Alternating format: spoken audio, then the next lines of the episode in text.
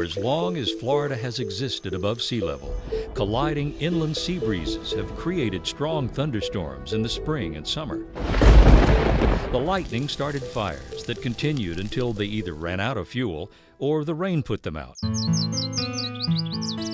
Over time, the native plants and animals of Florida have adapted to these fire-maintained habitats.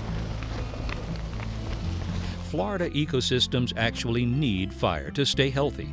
Fire promotes plant diversity, creates healthier habitats for wildlife, and reduces heavy vegetation that can fuel catastrophic wildfires.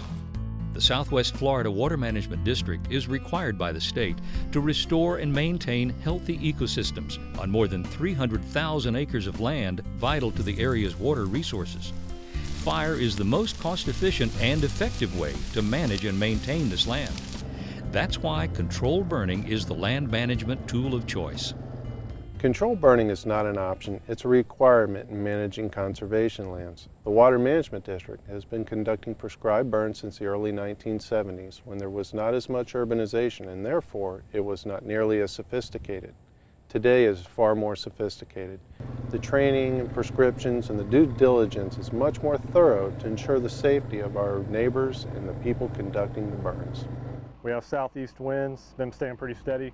A controlled burn, also called prescribed fire, is a fire intentionally set by highly trained certified burn managers. Each burn is authorized and regulated by a legal document called a burn prescription. A burn prescription is a legal document describing the size, the area, and the weather parameters we need to meet our burn objectives. It also identifies smoke-sensitive areas such as roads, schools, and hospitals, and things of that nature. It allows us to do what we need to do on the conservation lands while accounting for public safety.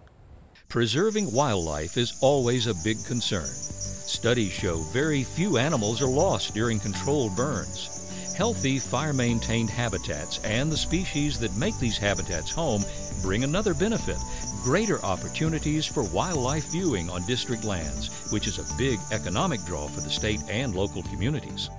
Controlled burning also helps protect homeowners who live adjacent to district lands by reducing the threat of destructive wildfires.